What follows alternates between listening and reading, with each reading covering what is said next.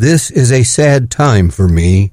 The pandemic, the nasty politics, and bias in the news. And now the death of Joel Daly. We were television news anchormen, Joel and I, for 20 years, opposing each other.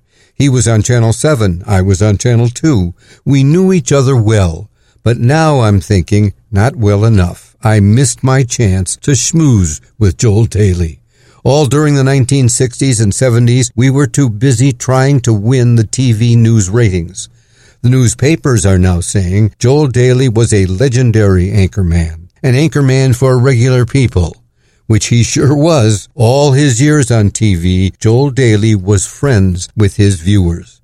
We never blah blah together about the good and bad of TV news. Now, when I remember him on TV, I wish Joel and I had schmoozed. We could have compared notes. If we were talking today, I think we'd agree there's too much bias in the news. We'd be sad together about the lack of objectivity and the loss of trust in reporting. TV news is not reporting, not as much as it is dishing opinion. I'm thinking that if Joel were still here, I'd ask him to go with me on the hustings to campaign for facts in the news uncluttered by opinion, for transparency about the difference between fact and opinion.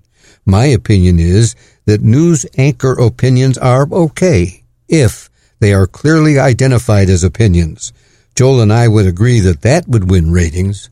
I'm Walter Jacobson, and that's my perspective. For more, visit WGNradio.com or download the WGN Radio app.